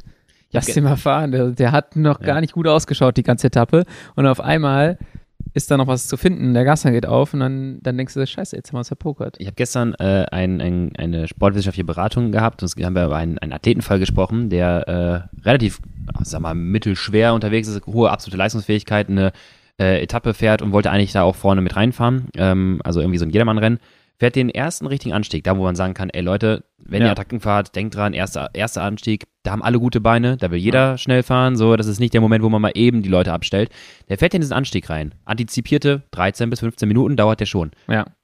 980 Watt Peak auf eine Minute 670 Watt, um eine Gruppe zu initiieren. Danach pendelt er sich ein auf 340, um da irgendwie so eine Laktat abzubauen, aber der ist nachher am Ende im Finale auch nicht so fittig viel geworden. Aber das Ja. Ding ist halt, ähm, erstmal zeigst du jedem, Leute, ich habe heute gute Beine. Also, ne, achtet Ja. auf mich, weil ich habe heute die geilsten Beine des Tages. Ob das stimmt oder nicht, ist ja scheißegal, aber Ja. du hast erstmal damit ein Standing gezeigt. Und zweitens, wer soll denn bitte nach so einer Minute noch irgendeine Führung übernehmen? Selbst wenn du ein Loch reißt, da kannst du alleine fahren. Ja, selbst, selbst wenn du, genau, wenn du das Loch reißt, du willst das Loch ja nicht zu dem Zeitpunkt alleine reißen. Ja. Du willst ja eigentlich nicht alleine sein so einem Radrennen, Ja. außer äh, ganz am Ende vielleicht. Das heißt, Nicht bei Kilometer 15. bei Kilometer 15 reißt das Loch, dann hast du das Loch, denkst du, okay, ich, selbst wenn du den zwei Minuten gibst, Ja. was machst du denn? Ja, du wartest. das heißt, dieses Delta, was du rausgefahren hast, war völlig verpuffte Energie. Voll. Du hättest eigentlich nur so schnell fahren müssen, wie die, wie fünf oder zehn andere, die du gerne um dich herum hättest, um, Ja. also von der Gruppengröße, damit du durchziehen kannst. So ein bisschen wie Thomas de Gent, wenn er attackiert. Du musst erst mal- reißen, 10 Sekunden und gucken und warten, ob jemand Genau. mitkommt. Ansonsten lass ich's. Genau, und du musst halt einfach erstmal nur so hoch springen, wie du musst. Ja. Und wenn du was im, im, im Tank noch hast, dass du sagst, okay, ich will hier nicht mit 25 Fahrern drüber fahren, sondern Mhm. mit 10, dann, dann fährst du aber auch nicht all out, sondern so, dass halt noch 10 da sind, dass Kenn- du dann weiterfahren kannst. Kennst du das? Also wir besprechen mal drüber, aber kennst du das Gefühl? Weil ich habe das auch noch nicht gehabt, so unter Kontrolle. Was denn? In deinen eigenen Rennen. Wenn ich, also das Gefühl, dass ich kontrolliert fahre, oder was? Ja, und halt, dass du entscheiden kannst, wen ich hier noch abfallen lasse. ich sag mal so, an, in meinen Rennen sage ich, an, an, wenn ich ein Profil hätte mit kürzeren Anstiegen, so, wenn das alles so bis zwei Minuten ist Mhm. oder sowas, dann, könnt, dann oder im Training kennst du ja aus, aus Group Rides, ne? Ja, dann kannst du ja. das, glaube ich, ganz gut steuern. Dann fährst du die ganze Zeit bei einem 2-Minuten-Anstieg, keine Ahnung, schon 400 Watt Mhm. oder 420. Du merkst, da wird so langsam aussortiert und du hast aber dieses, vor allem als Sprintertyp, dieses kleine, äh, diese Anaerobic Capacity, Mhm. die du halt schon mal irgendwie noch einsetzen könntest. Ja. Ähm, es ist jetzt nicht so, dass das im Rennen häufig vorkommt, ne? Aber also ich, ich glaube, ich, ich kann habe das einmal ganz in meiner Karriere gehabt, ich nenne es mal Karriere, ähm, Ja. Wo ich dann auch genau das hatte, wo man also kontrolliert sagen kann, in dem Moment, okay, ich kann das hier nochmal selektieren, wenn ich so, möchte. du ja, du nicht. Genau. So, also dich habe ich nicht unter Kontrolle, das merke ich, aber Ja. wenn ich jetzt hier mit meinem Laktatvermögen dann drüber gehe, naja. Dafür musst du den Anstieg und alles auch ganz gut kennen. Du musst halt wissen, okay, Natürlich. von jetzt bis da ist eine Minute. Ich bin jetzt die ganze Zeit 420 gefahren. Ich kann aber eigentlich so und so viel fahren. Da müsste jetzt noch was im Tank sein. Die Beine melden auch. Müsste. Ja, es ist noch, die Beine melden auch so. Es ist auch noch ein bisschen was im Tank. Und dann legst du das übereinander und dann sagst du, so, okay, jetzt fahre ich los. Wenn der Anstieg dann aus irgendeinem Grund deutlich länger ist, dann gnade dir Gott. Dann hast du dich auch selbst aus der Gruppe Dann, hast, dann bist du derjenige, der sich selbst abstellt. Genau. Unangenehm. Und das ist dann halt Kacke. Jetzt haben wir uns hier bei, der, bei den Etappen schon so ein Ah. bisschen äh, nicht verrannt, aber Doch, definitiv. Ich wusste, dass es auch genauso passieren wird. die, die sechste Etappe, wir wollten nicht viel beschreiben, wir haben auch keine Daten dazu. Emma Norsgaard gewinnt mit einem übel langen Sprint, die macht es eigentlich ziemlich gut. Ganz kurz, hat die Glück gehabt wegen dem Sturz dahinter oder hättest du das so geschafft? Wird sicherlich geholfen haben, Okay. weil, also ich, ich glaube, die Spitze des Feldes ist, glaube ich, gar nicht so viel langsamer geworden dadurch, sondern vielleicht nur ähm, halt so der hintere Teil des Feldes. Und dann fährt sie halt einfach schön früh los, überrascht. Ja. Die, ähm, die Ausreißer-Kollegin, tut mir leid, den Namen kann ich wahrscheinlich jetzt nicht richtig aussprechen. ich, will, Ähm, ich will, dass du es tust. eine, eine Canyon Swim Fahrerin, die polnische Canyon Swim Fahrerin Agnieszka, Agnieszka, ähm, den Nachnamen lasse ich jetzt wirklich weg. Ähm, Skalieniak Sjojka. genau, genau die. Ähm, fährt bei 450 Metern los, überrascht die, zieht so einen ekelhaft langen Sprint Ja. durch und gewinnt die Etappe. Musste sie auch machen, weil hinten kam ja das Feld. Also der hat ja nicht länger warten Ja. können. Genau. Und dann war schon der große Tag, auf den alle gewartet haben. Tadam. Col de Tourmalet, Bergankunft. Col d'Aspin. Col d'Aspin vorher, Tourmalet. genau. Auf 2116 Meter die Ankunft. Es geht sofort los am Col d'Aspin. War, Ja. war eine schöne Etappe. Ja. Äh, Movistar hat Das muss gesagt, man sagen, bei, bei, bei Frauenradsport super nice, äh, immer aggressiv drauf, ne? Ja. Also das ist ja schon, das da ist hat schon ja gut. keiner Bock jetzt zu warten. Bis, Ja. Also ich hatte so ein bisschen die Angst, dass es so ein lang, langes, zähes Ausstellungsfahren wird bis zum Tourmalet hoch. Aber dann ging es am Col d'Aspin los. Äh, Liane ist unten reingefahren für Ja. Van Fleuten, geht raus. Van Fleuten fährt sofort drüber. Ähm, du hast drei Fahrer, die wegfahren. Cassia, Van Fleuten und Vollering, Mhm. glaube ich. Ja, ja, oder ich bin mir nicht ganz sicher, ob Ashley Moolman Passio dabei war oder nicht. Ich glaube, die war in der Gruppe dahinter. Ich glaube, die hat aufgefallen, ja, aber Die fahren zu dritt da drüber. Und dann habe ich die Abfahrt nicht gesehen. Du hast die aber gesehen. Da Ja. ist irgendwann ist das Loch in, gerissen irgendwie und Kassia fährt halt vorne, um, um, um, auch schlau, um sich ein bisschen Vorsprung reinzuarbeiten in Tourmalet, äh, Ja. wenn du es halt kontrolliert fahren kannst, äh, weil sie natürlich weiß, dass äh, Demi Wollering und Van Fleuten dann wahrscheinlich schneller sind, Ja. äh, oder zumindest Demi Wollering und ja, die hinten schauen die beiden sich an und irgendwie sind sie nicht ganz einig, vielleicht wollte, ich weiß gar nicht, wer der Gruppe noch dahinter war, ob Demi irgendwie eine Fahrerin noch dahinter hatte. Ja, Reuser. Reuser, okay. ja, und Ja, Kopecki. Ah, okay, okay, dann, Beide, dann hat es also- Sinn gemacht, dass sie sagt, okay, ich fahre jetzt nicht, wenn ich hinten was habe oder ich, keine Ahnung. Auf jeden Fall woll, wollte keiner von den Fahrern von Leuten denkt sich, du bist eh die Bessere. Die gucken sich an, wechseln, nichts passiert. Demi Wollering auch gerne mal so einen arroganten Blick drauf, so einen Resting Bitch Face Blick Ich drauf. fand's, ich find's manchmal, Ich kann also sie auch nicht ich- einschätzen. ich finde sie als Fahrerin ist natürlich super stark, Mhm. aber ich finde, es ist halt irgendwie wenig spektakulär und Mhm. es ist so ein bisschen wingiger. Ich sein, wollte es ne? gerade sagen. So, es ist halt irgendwie sehr kontrolliert, super stark, Ja. großen Respekt, aber es ist halt nichts, was mir so als Wittingard. Zuschauer sagt, so, es macht Spaß, viel zuzugucken. Ne? Ja, ja, und dann gucken die sich halt an und dann irgendwann zieht von Leuten halt einfach die Bremse so und dann Ja. hast du richtig quietschen in der, in der Abfahrt. Die werden ja auch immer langsamer. Vorne fährt der Kassia gerade, Die siehst mal hatte die eine Geschwindigkeit. Minute fast schon Genau, irgendwann. 48, 49, 50 und hinten fahren die 40, 38, 35, 28, 24 Bremsen ab. Denkst du, Mädels, was macht, also. Ja, und dann kommt Ah. halt die Gruppe von hinten mit, äh, mit Reuser. Aber Äh, ganz kurz, ich kann noch Karl Dasper eben liefern von Ja, Jara das äh. Kastelein. Äh, 259 Watt, 4,7 Watt pro Kilo auf 35 Minuten fürs offizielle Col d'Aspin Segment. Ähm, wir haben ja die Etappe, ähm, wo sie gewonnen hat, noch im Hinterkopf. Stark. Also Ja. Dauerleistung 4,7, das war das, was sie normalerweise in kurzen Anstiegen da gefahren Die ist. Frage ist, wo ist die da rausgekommen dann? Um Asper? Das muss ich gleich raus. Das musst du nach- Da okay. kannst du mich jetzt so nicht überrennen. Nee, okay, also Rennverlauf weiter, Reuser kommt von hinten ran Ja. mit einer Gruppe, absolute Maschine mal wieder, fährt fast bis zu Kassia hin, bis auf Mhm, sechs Sekunden, geht raus, keiner fährt wieder, Ja. Kassia fährt wieder auf 45 Sekunden weg. Ähm, irgendwann kristallisiert sich raus, dass das Vollering die stärkere ist und ähm, ja, gewinnt die Etappe souverän. Kassia wird, glaube ich, noch Zweite. Ähm, und Lotte Kopecki macht den Wort von Art und kommt da ins Ziel als, müsste ich jetzt mal nachgucken kurz, als Sechste. Ja, irre, ne? Ähm, ja, Ricarda Bauernfeind auch noch Zehnte geworden, super stark. Hanna Ludwig 13. Also insgesamt mit, mit Clara Koppenburg als 16. auch noch Und ein sehr jetzt- starkes deutsches Ergebnis. Ja, voll. Und jetzt überlegt man nochmal, äh, Antonia Niedermeyer, auch super starke Bergfahrerin, was wir Ja. eigentlich gerade im Frauenradsport Deutschland, was wir da für Leistungslevel haben, ne? Gerade auch an den, bei den Bergfahrerinnen. Vor allem äh, bei jungen Fahrerinnen. Ja, genau, Ähm, genau. Und da wird halt sicherlich noch was, was, noch was nachkommen. Du hast die berechneten Daten von Ich, Demi Vollering. ich kann erstmal noch, noch gemessene nachliefern von Juliette Labus, haben wir uns geeinigt. Ja, Ich würde damit Labü anfangen, aber gut. Ähm, Tourmalet, äh, offiziell Segment 52 Minuten 45. Äh, also das, was ich jetzt bei Strava als offizielles Segment rausfiltern kann. 248 Watt mit 4,5 Watt per Kilo. Ähm, das ist schon stark, aber nichts im Vergleich zu den berechneten, muss man sagen, wieder. Ja. Daten von Demi Wollering. Wir haben aber ein anderes Segment jetzt. Wir haben nochmal die Anfahrt da drin, weil jetzt kommen wir auf 53 Minuten 42 mhm. nicht verwechseln jetzt bitte. Mit einer kalkulierten Ethanol-Watt pro Kilo von 5,13 Watt pro Kilo. Und dann nachher, als es in die Höhe geht, die letzten sechs Kilometer, wo sie dann attackiert. wo sie attackiert, 21 Minuten glatt, 5,58 Watt pro Kilo mit 1554 Höhenmeter pro Stunde auf einer Höhe, jetzt muss ich mal ganz kurz rausgucken, weißt du bis Höhe 2116. Es ist, d- genau, und es ist dann irgendwie eine durchschnittliche, würde ich sagen, von 1700, 1800 Ja. Metern. Ähm, das ist ja dieser, dieser Vergleich, was wir bei, bei äh, Col, äh, beim Croix de Fer bei Wingengard einmal hatten. Das ist Ja. ja auch die ähnliche Höhe dann, wo die Zeit dann absolviert wird oder der, das, äh, der Effort absolviert wird. Und da muss ich sagen, das ist ziemlich eindrucksvoll. Also ja, das Leistungslevel steigt auch immer weiter an. Wahnsinn. Wir machen noch kurz äh, Zeitfahren und dann müssen wir wirklich in unser Thema einsteigen. Nach 40 Minuten meinst du? Ja. Ähm, das Zeitfahren, äh, kleiner Einbruch von fünf Leuten.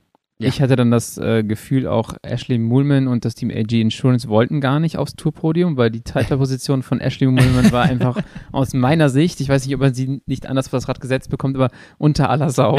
Schön gesagt, war- ja. Du hast dann äh, die ganze Zeit den Vergleich gehabt zwischen Ashley Muhlman Passio und äh, Juliette Labousse. Mhm. Und Juliette Labousse sah so viel besser auf dem Mhm. Zeitfahrrad. Also das, das, sah richtig, richtig gut aus. Wogegen Ashley Muhlman war es halt echt nicht, äh, das sah nicht so super aus, die, die Posi.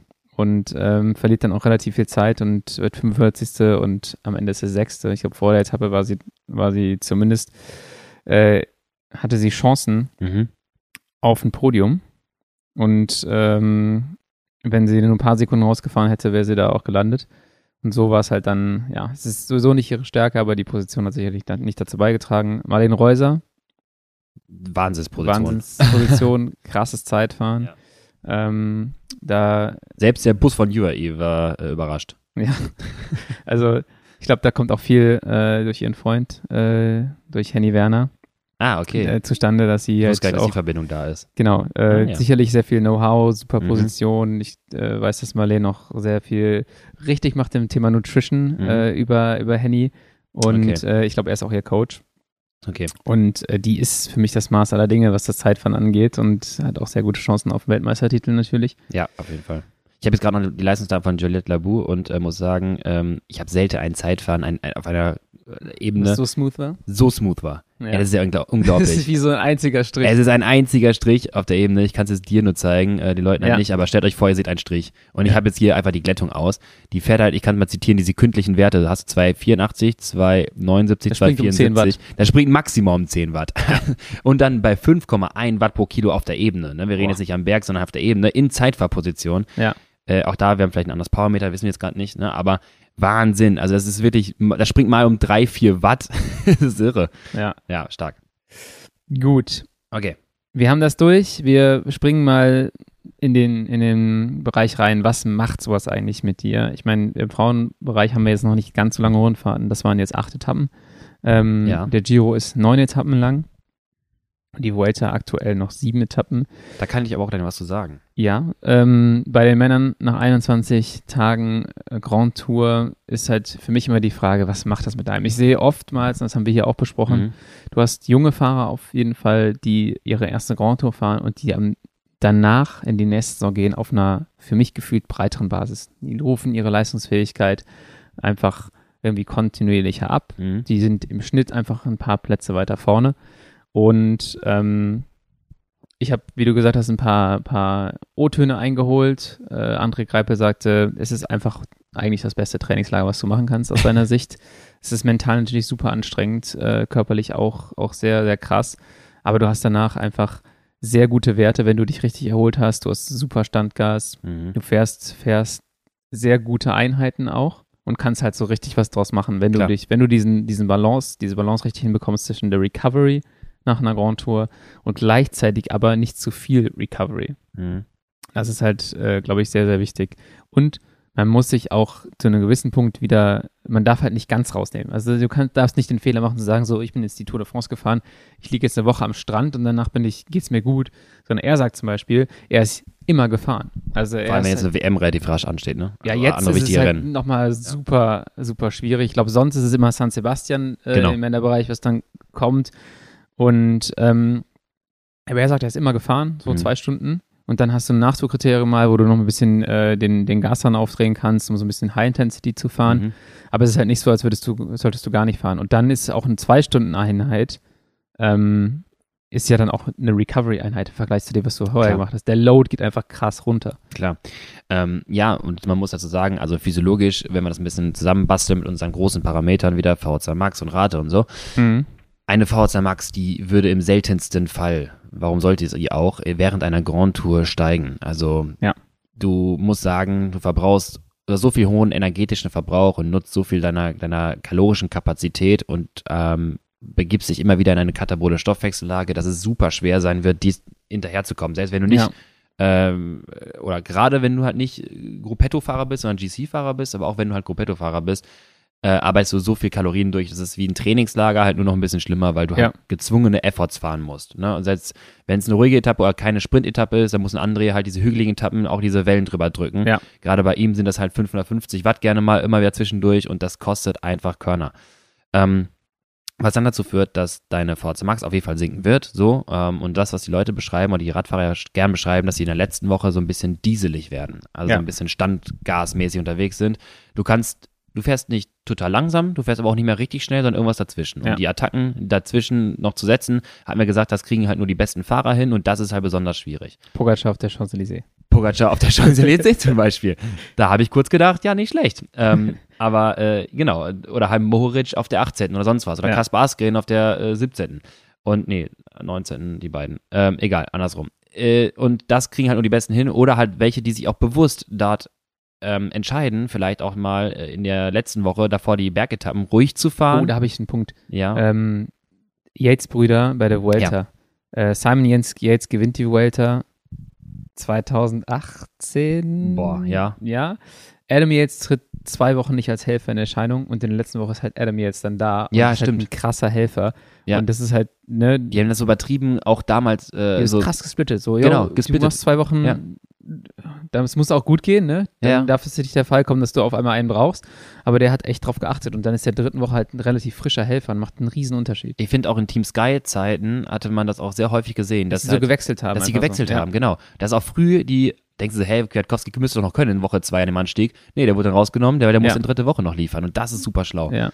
Ähm, denn genau das ist das Ding halt. Und die Fahrer, die sich halt zurückhalten können, können dann eventuell in der letzten Woche dann nochmal diese Attacken fahren. Und deswegen ist ja auch die letzte Woche, die dritte Woche für Ausreißergruppen so prädestiniert. Übrigens muss ich einmal Ja. konfrontieren. Ich habe es einem äh, Hörer äh, versprochen. Ja.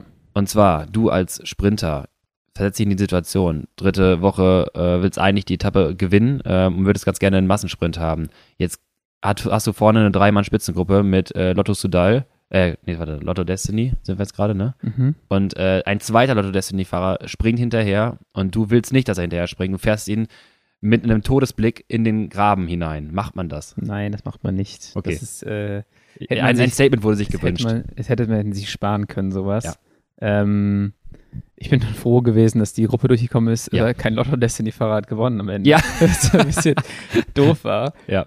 Aber das ist so ein bisschen Landstyle gewesen für Oder? in den 90ern. Ähm, hat er sich keine Freunde mitgemacht. Hätte man lassen können, hätte man einfach sagen können, gut, wir holen euch wieder ein.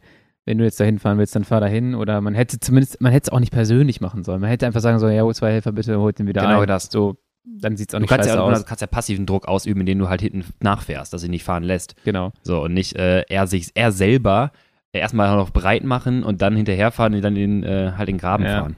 Schwierig. Da ist jemand, der das grüne Trikot ein bisschen zu Kopf gestiegen, glaube ich, in der, in der Zeit. So ich, der ich, würde, ich will es auch so ein bisschen auf, auf, äh, aufs Alter noch ein bisschen schieben und vielleicht ein bisschen zu emotional reagiert. Das würde man irgendwann in ein paar Jahren vielleicht nicht mehr so machen, aber jetzt würde es auch nicht mehr so machen. Gleichzeitig will ich ein bisschen verteidigen, in dem Sinne, dass wir nicht wissen, wie so eine Drucksituation sich anfühlt.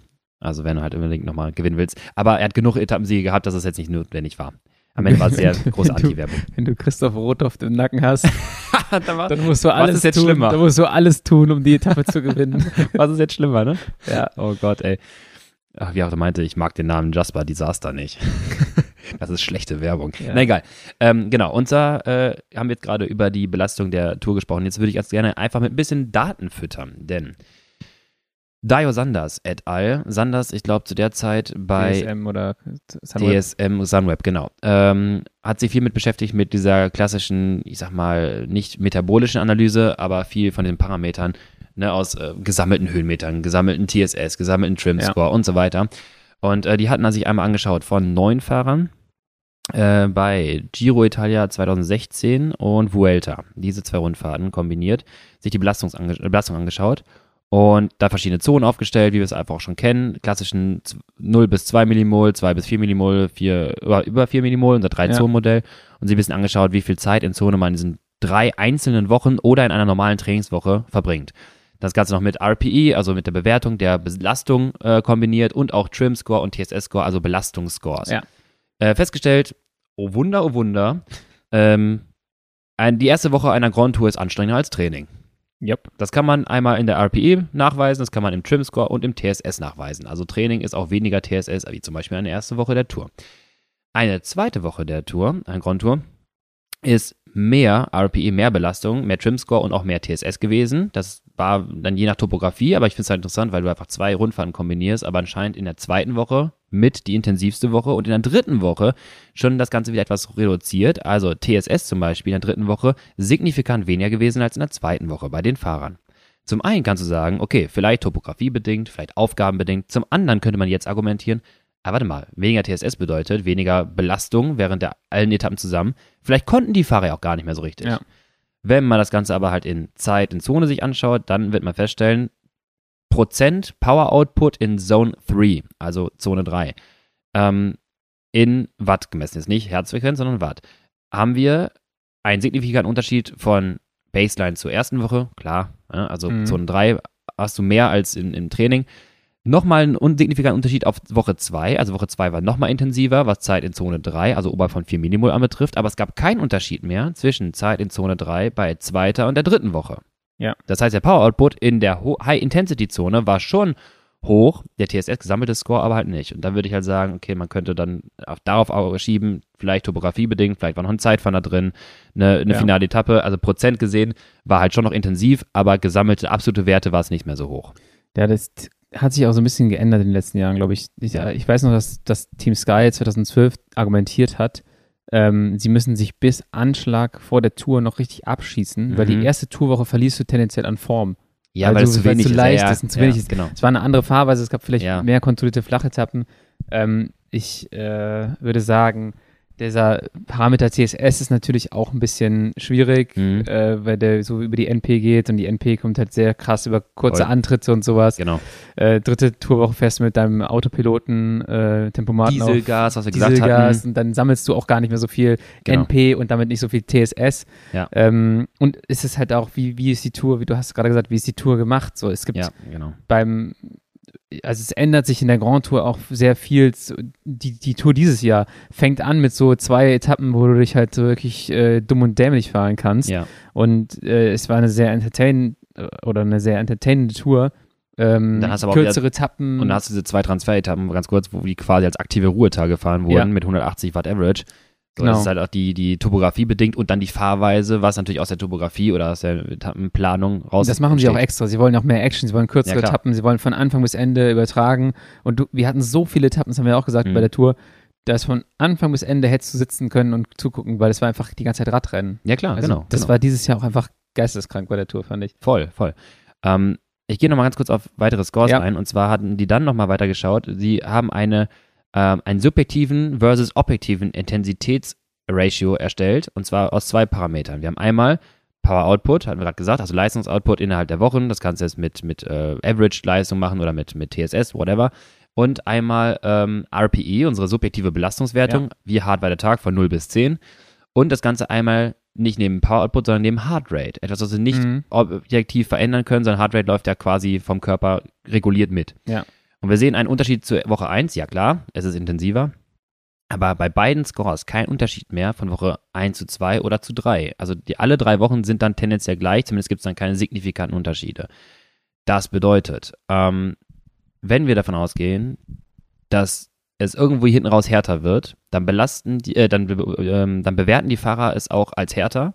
Und wenn es weniger hart ist, dann bewerten die Fahrer es aber auch immer noch als weniger hart. Also es gibt keinen zu starken Drift Ja, zwischen der subjektiven Bewertung und dem Power Output. Es ist nicht so, dass du sagst, boah, ich fahre noch 200 Watt und es fühlt sich an wie 10. ja. Das gleicht sich ganz gut aus. Das heißt, man kann sagen, äh, wir haben schon stabile Werte in der dritten Woche, was die Einschätzung der Belastung eingeht. Es ist jetzt nicht so, dass die Fahrer sagen, ich kann hier gar nicht mehr gescheit fahren. Was ich wichtig finde, ist, wenn man auf so eine Grand Tour blickt, Mhm. wir als Amateure fahren zweimal die Woche, äh, dann Ja. noch einen Tag Pause und wieder eine. Das heißt, 21 Tage oder äh, am Stück fahren mit zwei Ruhetagen klingt halt auch immer so nach boah, geisteskrank. Für die ist es aber die Baseline dieser Leute ist halt auch ein Average-Volumen von wahrscheinlich 22 bis 24 Stunden. Einige haben auch vielleicht Mindestens, 30 Stunden Ja. Äh, die Woche. Und das ist halt gar nicht mehr so ein krasser Unterschied dann im Mhm. Volumen schon mal. Also bei uns würde dann Volumen plus Intensität hochgehen. Mhm. Bei denen geht zumindest halt eher mal nur die Intensität hoch, in Anführungsstrichen nur. Ja, Also- genau, genau. Und, Und dadurch die, die Fahrweise auch so ein bisschen, die meisten der Fahrer sind auch schon irgendwie eine Grand Tour gewohnt, ne? Also wenige sind halt Rookies. ja, Äh, und die meisten haben auch schon irgendwie eine, eine Woche oder zehn Tage Rundfahrt irgendwie mal in den Beinen. Die sind also, die kennen es schon, die wissen ja auch so ein bisschen, was auf sie zukommt und entsprechend war das Training auch schon vorher ausgelegt. Das Ja. heißt, dass die Athleten das irgendwie als unreal, äh, untypisch intensiv bewerten, glaube ich, ist es dann auch nicht wirklich, sondern halt so, wie es halt ich ist. glaube früher bei so Grand Tours, wenn du so neun Flachetappen bei der Tour am Anfang hattest und die dann wirklich auch langsam gefahren sind bis zur letzten Stunde, Mhm. Dann hast du tatsächlich auch so Phasen gehabt, da war die erste Woche der Tour dann vielleicht, also die ersten zwei Tage waren wahrscheinlich ultra stressig Mhm. und dann war es irgendwie so, ja, wir gondeln hier mal durch Frankreich. Ja, genau. Und dann denken die so, fuck, ich mache hier eine Ruhewoche. So. ja, ja. Das ist also, ich glaube, von der Fahrweise her, ähm, das allem, ist super spannend, wie die Wissenschaft sich auch anpassen muss jetzt. Klar, Dann. vor allem, weil du halt auch taktisch ja auch ganz anders rangehst, weil du kannst die erste Woche ja zu einer entscheidenden Woche machen. Ne? Ja. Letztes Jahr äh, oder vor zwei Jahren eigentlich Pogacar so ein bisschen damit angefangen, auch diese kleinen Etappen zu nutzen, um da Zeit rauszufahren, die du vielleicht irgendein raus Ja. gar nicht mehr rausfährst. Und nicht, wir warten alle bis zu den Alpen oder bis zu den Pyrenäen. Ich habe einen nächsten Faktor mitgebracht und zwar ein externer, interner Intensitätsratio und zwar Ja. klassisch unser Efficiency Factor, also Power durch Heart Rate. Da ist interessant, dass Baseline und Woche 1 sich nicht unterscheiden. Das heißt, in der ersten Woche ist der Efficiency Factor, ich wiederhole ganz gerne, er teilt quasi Leistung durch Herzfrequenz. Ein Efficiency Factor von 1,5 bedeutet, du hast bei äh, 100er Puls 150 Watt. Ja. Und das ändert sich in Woche 1 noch nicht. Das heißt, der Körper adaptiert schon ganz gut auf die Leistung. Ist die Leistung hoch, geht der Puls hoch, ist die Leistung runter, geht der Puls runter. Ja. In Woche 2 und 3 sieht es aber anders aus. In Woche 2 hast du schon signifikante Unterschiede dann zur Baseline, aber auch schon zur Woche 1.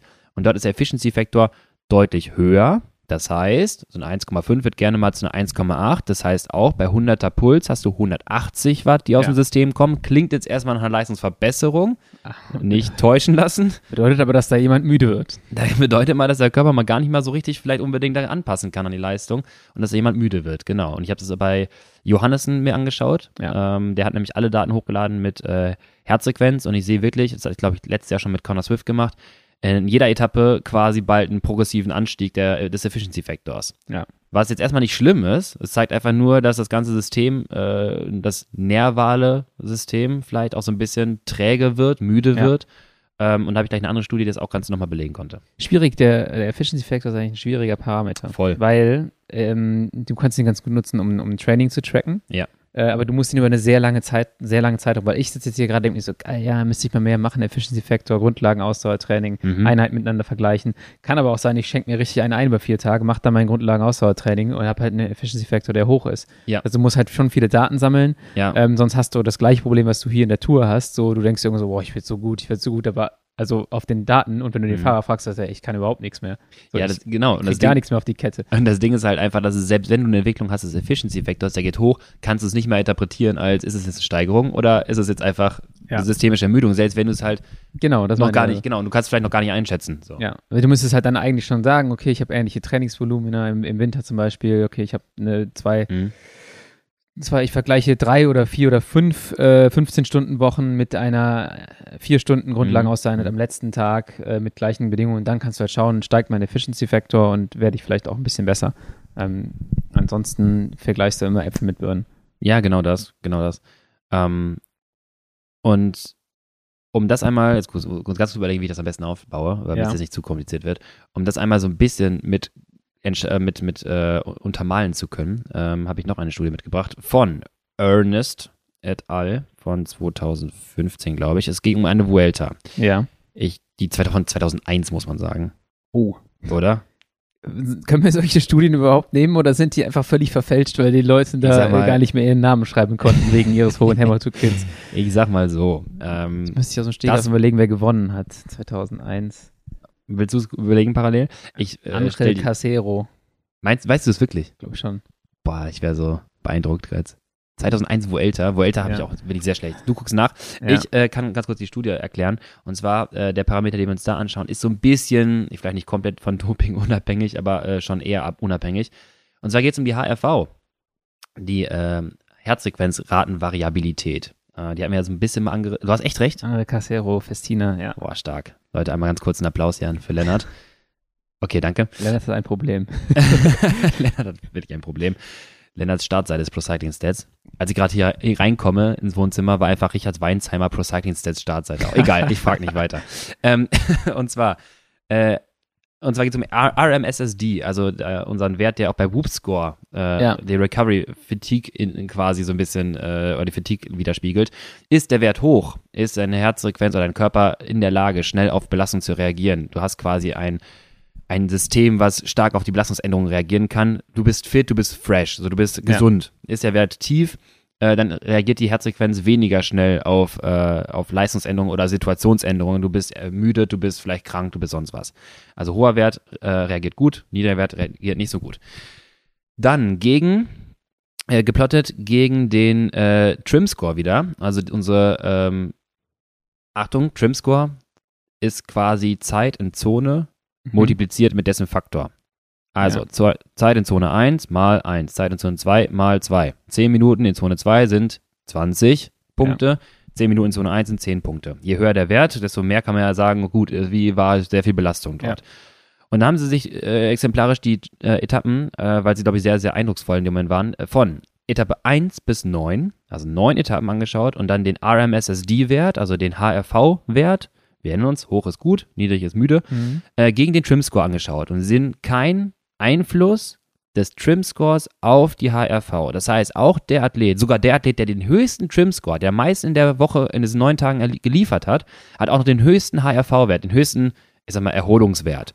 Und es gibt eigentlich keinen Zusammenhang, du hast einen Haufen von Punkten und es gibt keinen klaren Zusammenhang, es gibt keinen signifikanten Unterschied, du kannst es nicht erklären. Du kannst nicht sagen, je mehr Trim-Score man gesammelt hat, je mehr, ne, mehr Belastung du hattest, desto reduzierter war, äh, war die HRV oder desto erhöhter war die Fatigue. Da muss ich noch eine Frage stellen. Der Trim-Score, ist das äh, Heartrate-Zonen, Power-Zonen? Ähm, was für ein Zonenmodell? Also ich, ich Mhm. zweifle mal so ein bisschen die, die, die Messbarkeit des Ganzen so richtig an im Jahr 2001. Also weißt du? Wegen Powerdaten. Ja, einfach, es hat nicht, noch nicht viele Powerdaten. Wie hast du es mit dem Zonenmodell äh, gemacht?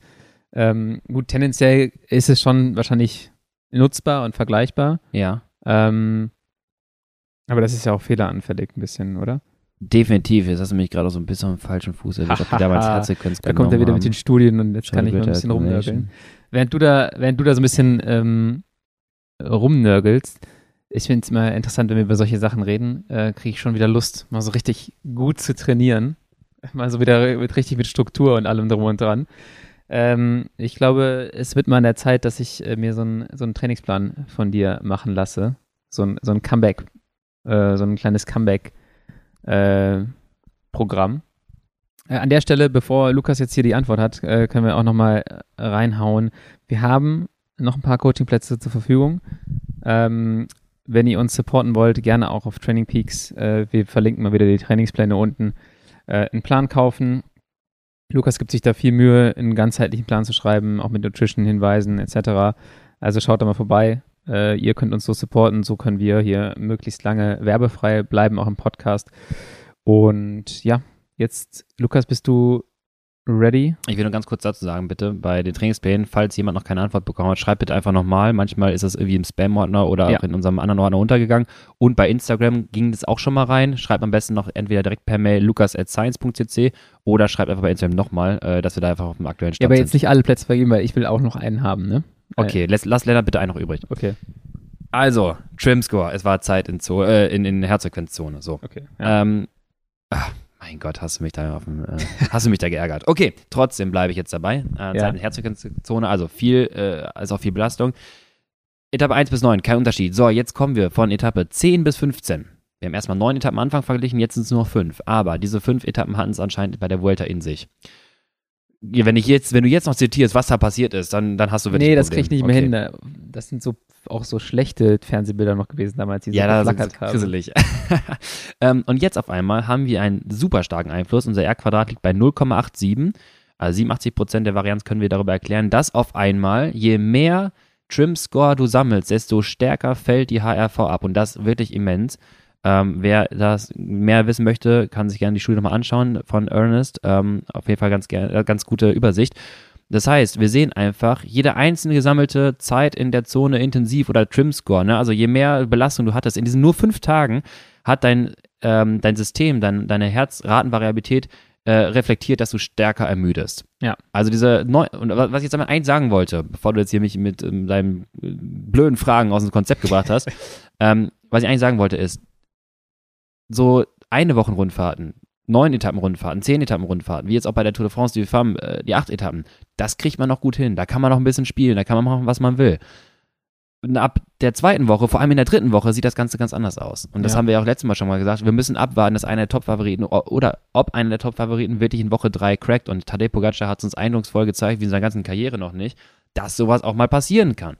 Dass eine Kohlenhydratversorgung auf einmal nicht mehr funktioniert, dass auf einmal äh, Sturzverletzungen aus Woche 1 sich bemerkbar machen, dass einfach der Load ein bisschen viel wird und das ganze System irgendwann so ein bisschen kippt. Ja. Und da habe ich schon mal in unserer Vorschau gesagt, vielleicht sollte Pogacar auch mal gucken, dass er vielleicht ein paar Efforts am Anfang rausnimmt, um da so ein bisschen ne, von Etappe 1 bis 9 so ein bisschen mehr in die zweite Woche reinzuziehen, Ja. äh, weil man halt sagen muss, irgendwann wird das ganze System wackelig. Ja, hat man bei ihm auch gesehen. Ähm, aber er hat sich dann auch wieder gefreut, dass er sagte, auf der letzten Ja. Etappe hat er sich endlich wieder so gefühlt, wie er sich sonst fühlt. Ja. Ähm, so habe ich mich noch nie gefühlt, leider. Aber In Woche 3, dass man so zurückkommt auf einmal, ne, so ein Comeback. das ist sowieso immer. Ich finde immer, ich habe das meistens so, wenn es abschmiert, dann schmiert es richtig ab. Dann muss ich auch rausnehmen. Ja. Aber ja gut, für den war das halt auch da. Kann man sehen, der hat dann, du hast zwei Etappen gehabt, die nicht ganz so intensiv waren Mhm. für ihn. Ja. Und das reicht bei so einem Athleten dann schon, Ja. äh, weil die Baseline so hoch ist, die, was der verkraften kann, dass solche zwei Tage für ihn einfach Recovery-Tage sind. Ja. So, ja. wo es für jeden Normalsterblichen oder Hobbyfahrer oder Hobbyfahrerin halt irgendwie trotzdem eine krasse Belastung darstellt. Definitiv Ähm, sind es dann nur 3,8 Watt pro Kilo den ganzen Tag. So, ja, Genau moin. das wäre mein Sweet Spot. Da, da schläft er halt leider bei ein, Ja. äh, normalerweise. Ähm, was ich noch ganz interessant fand, ich habe noch ein, noch ein paar Sprachnachrichten bekommen zu dem, zu dem Thema. Oh, bitte. Viele sagen, es ist so, du bist dann nach einer Grand Tour in so einem Trott und sagst, ich will rausnehmen, machst halt Pause, musst aber auch wirklich diesen Punkt finden, um wieder einzusteigen. Mhm. Und musst dich halt auch manchmal dann aktiv zwingen, den Motor wieder aufzumachen, weil du die ganze Zeit das Gefühl hast, so, ja, ich fühle mich eigentlich nicht so richtig erholt oder gut, aber dann hilft es den Leuten manchmal zu sagen, ich fahre wirklich nochmal eine Intensität, ich fahre mal eine VZ Max Einheit oder sowas Mhm. und danach geht es wieder aufwärts und besser. Ähm, Die frorefreie Buße. die, ja, so wirklich blöd gesagt, Ja. die Ohren mal äh, frei fahren oder das auch, was andere sagt, so, du fühlst dich halt auch in der dritten Woche bei jeder Etappe erstmal nicht geil und die erste Stunde musst du dir erstmal geben, um zu sagen, so Mhm. ich, ich bringe das System wieder ins Laufen und dann kann ich bewerten, wie fühle ich mich eigentlich. Mhm. Aber das, das finde ich aber auch ganz interessant. Also, das kann man auch gut erklären. Ich meine, wir Ja. haben ja gesagt, die VHS Max wird irgendwie sinken. Du bist nicht mehr so gut im Bereich fünf Minuten, wenn du das mit deinen Daten vorher vergleichst. ja, Und äh, gerade sowas wie ein strukturiertes Hit-Training, ein 40-20er hast du ja wahrscheinlich relativ selten gehabt bei der Tour. Du hast viele Efforts, aber sie sind dann eher geprägt von kontrollierten EBs Ja. oder halt äh, kurzen Vollsprints, also nicht so die Zeit in der richtig intensiven Zone. Und dein Körper, ne, deine Typ 2a, 2x Fasern sind super müde, da kommt nicht Ja. mehr viel, da kann da kommt kein In- Antritt so richtig raus. Und wenn du jetzt nur zwei Stunden fährst wie André, ne, dann ist das erstmal, genau, Erholung. ja, Aber wenn du keine Intensität mehr dazwischen hast, dann arbeitest du an diesem System auch nicht mehr, dann Ja. benutzt du diese Fasern auch nicht mehr. Deswegen sind die Nachtourkriterien ja manchmal auch gar nicht so verkehrt irgendwie, Genau. weil zwangsläufig die Belastung halt in, ne, wieder in diese Intensität reingeht. Das hat er ja auch gesagt, so, er so zwei Stunden mal gefahren und dann Ja. über so Nachzugkriterium war eigentlich ganz gut. Ähm, ich habe es jetzt von, von Alex Krieger nach dem Giro gehört, der sagt dann auch so, ja, ich bin dann einfach auch mal, irgendwann habe ich gesagt, ich fahre jetzt diese Intervalle und danach geht es halt auch wieder besser. Du arbeitest ja auch, wie du sagst, wieder an dem System und bringst Ja. das System auch wieder auf Vordermann, dass du dich dann gesamtheitlich auch wieder besser fühlst, wenn die VHC Max dann auch wieder trainiert wird, damit steigt und Ja. du gesamtheitlich bessere Parameter hast. Und dann würde ich aber auch unterschreiben, dass manche Fahrer dann in der Lage sind, nach zwei Wochen, anderthalb Wochen oder zehn Tagen zu sagen, ey, warte mal, ich werde hier besser durch eine Tour- Rundtour. Also hier Ja. ist es wie ein Trainingslager. Es ist halt viel Load, ja, aber wenn du es richtig times, nochmal den Gashahn runterdrehst, nicht zu weit, aber so ein bisschen runterdrehst, bisschen Intensität lässt, so mache ich ja ganz gerne auch in Taper-Wochen, nicht nur noch locker fahren, sondern auch mal einen 30-30er nochmal machen, dann die Woche danach oder zwei Wochen danach ist auf einmal wieder, ja, Performance gefragt. Und jetzt wäre ja eigentlich ein guter Zeitpunkt, abschließend noch ganz kurz, weil wir müssen es, glaube ich, noch machen, Ja. die Überleitung zu schaffen in das Rennen, was nach der Tour de France kommt, und zwar die Weltmeisterschaft dieses Jahr. Oh shit, das wollen wir jetzt noch covern. Das Problem ist halt, wir können unser, also sollen wir wieder richtig unqualifizierte ähm, äh, äh, Pro- Prognosen raushauen, die wir dann überprüfen? Ja, das wäre jetzt so ein bisschen äh, mein Vorschlag, ja. Äh, ich habe die Startliste nicht im Kopf für Männer- und Frauenrennen. Ich glaube, Ja, du kennst ja die, die typischen Konsorten. ja, ich, ich also das, ich glaube, du hast schon re- berechtigterweise gesagt, es wird ein unqualifizierter äh, Kommentar werden. Dann hast du Okay. eine eine Strecke in Glasgow. Wir sprechen jetzt einfach mal nur übers, äh, übers Straßenrennen, würde ich sagen. Männer Welcher und Belgier Frauen, ähm, Männer und Frauen Straßenrennen machen wir jetzt mal. Es ist so ein Kurs, man kennt ihn von Swift. Ich finde ihn mega geil. Ja. Also mir wird es, glaube ich, als Fahrer, wenn alle so schlecht wären wie ich, wenn dann nur so Lennarts äh, vom Niveau her fahren, dann ähm, wird mir das liegen Mhm. vom Fahrertyp. Es sind kurze, knackige Anstiege auf so einer sehr äh, twistigen Runde. Mhm. Es geht viel rechts, links, kurz steil hoch, aber nicht zu lang. Mhm. Nichts, was halt, was halt irgendwie über, über fünf Minuten geht oder sowas. Ist, ich glaube auch nichts, was über drei Minuten oder zwei Minuten sogar geht. Aber du hast halt ständig diese Mikro-Efforts. Und hast du mal den Kurs dir angeschaut von der, von der Karte, von, äh, von der, vom Ja, Kursverlauf? Nur links, rechts und alles. Genau, also ja, sieht aus wie ein Cyclocross-Rennen. Ja, genau. Das ist halt äh, ein richtig, richtig cooler Kurs. Eigentlich schon. unberechenbar auch. Und Ja. weil das halt so lang ist, werden halt hinten raus, selbst wenn, jetzt, wenn du es nicht richtig lange, richtig schwer machen kannst, werden halt die Leute nach und nach krachen gehen. Es ist ein bisschen wie Yorkshire, nur nicht ganz so übel schwer und lang von den Anstiegen. Die Anstiege in Yorkshire waren länger, Mhm. aber ich erwarte ein ähnlich entertainendes Rennen. Es soll regnen. Ähm. Leute wie Mats Pedersen oder Mathieu van der Poel werden sehr gute Chancen haben. Wout van Aert sicherlich auch. Ja. Äh, ich glaube, es ist gar nicht so ein krasser Remco-Kurs, äh, muss ich sagen, weil Remco zeichnet sich aus meiner Der Sicht halt immer aus. Tieferen Hügel. ja, und dieses, entweder du fährst halt drei, vier Mhm. Minuten, aber alles, was halt irgendwie, wo du länger mal gleichmäßig irgendwas fährst. Und das Mhm. ist halt da gar nicht so krass gegeben. Ich will noch einen Namen reinschmeißen. Jetzt gewinnt Remco natürlich wieder, weil ich gesagt habe, es ist Ja, kein natürlich. Remco-Kurs. Ich will einen Namen reinschmeißen. Ähm, kann, kann beides sein. Äh, Pogacar. Ja, klar. Also diese Ja. Antritte, ne, also nach, nach so viel kalorischem Umsatz hinten raus noch so einen Effort leisten zu können. Und was wir noch dazu sagen müssen, den Kurs hatten wir schon mal, 2018 bei der Europameisterschaft. War das der gleiche Kurs? Das war der, also ich weiß nicht, ob es genau der gleiche war, aber auf jeden Fall war es dieser Anstieg, dieser steile, diese steile Rampe. Die ist ja nochmal ein bisschen fies und ich glaube, wenn du einen gezielten Antritt da reinsetzen kannst, das Problem ist halt, dass alle natürlich wissen, dass da attackiert wird, ja. dann kannst du aber nochmal so eine Lücke reißen und auf diesem rechts-links-links-rechts-Kurs dann auch schnell aus dem Sichtfeld geraten. Ja. Und dann ist das der typische Weltmeisterschaftsverhalten. Okay, zweiter Platz ist auch noch geil. Also, ne, ich, ich fahre jetzt hier nicht all out Ja. hinterher, wenn ich dann potenziell Siebter werde aus einer Gruppe. Ja, ja, Ich das glaube, es stimmt. wird eine selektive Gruppe im Finale, die wir jetzt ausfahren. Ich sag's einfach. Äh, ich sag, Pog- Pogacar gewinnt. Okay. Ist, ist eine Ansage. Äh, ich kenne die Startliste ehrlich gesagt. Da sind so viele gute Fahrer drauf. Äh, ich kenne die Startliste nicht gut genug. Äh, Pogacar ist ein, ist ein super Tipp. Ich sage, Mathieu hat die Tour Mhm. genutzt, um sich wirklich speziell auf die WM vorzubereiten. Fährt jetzt Straßenrennen und Mountainbike-Rennen. Oh, das ist interessant. Was Das cool ist. Ja, das ist gut. Ähm, bei den Frauen glaube ich, ja, gut, Lotte Kopecky, ne? Das ist halt irgendwie so ein, Verdammt. so ein verdammt sicherer Tipp. ja. Äh, Aber wir haben auch äh, aus deutscher Sicht gute Chancen. Das ist halt auch ein Kurs, glaube ich, der ähm, dann an Lian Lippert ganz gut liegen könnte. Ja, dann äh, so entscheide ich. Ja, dann sage ich Kopecky, wenn die. Dann sage ich Lippert. okay. Deutsche wir- Weltmeisterin, das wäre richtig cool. Da kommt der ARD-Zuschauer wieder durch. Das wir wär- sind, wir sind Radsport. unabhängig, unabhängig von ARD wäre das trotzdem cool. ja. Ähm, Jo, das muss man jetzt ein bisschen im Schnelldurchgang machen. Ich würde sagen, nächste Woche gibt es die Analyse dazu, was beim Rennen passiert ist. Wir gucken nochmal genau auf die Daten der WM, des Zeitfahrens.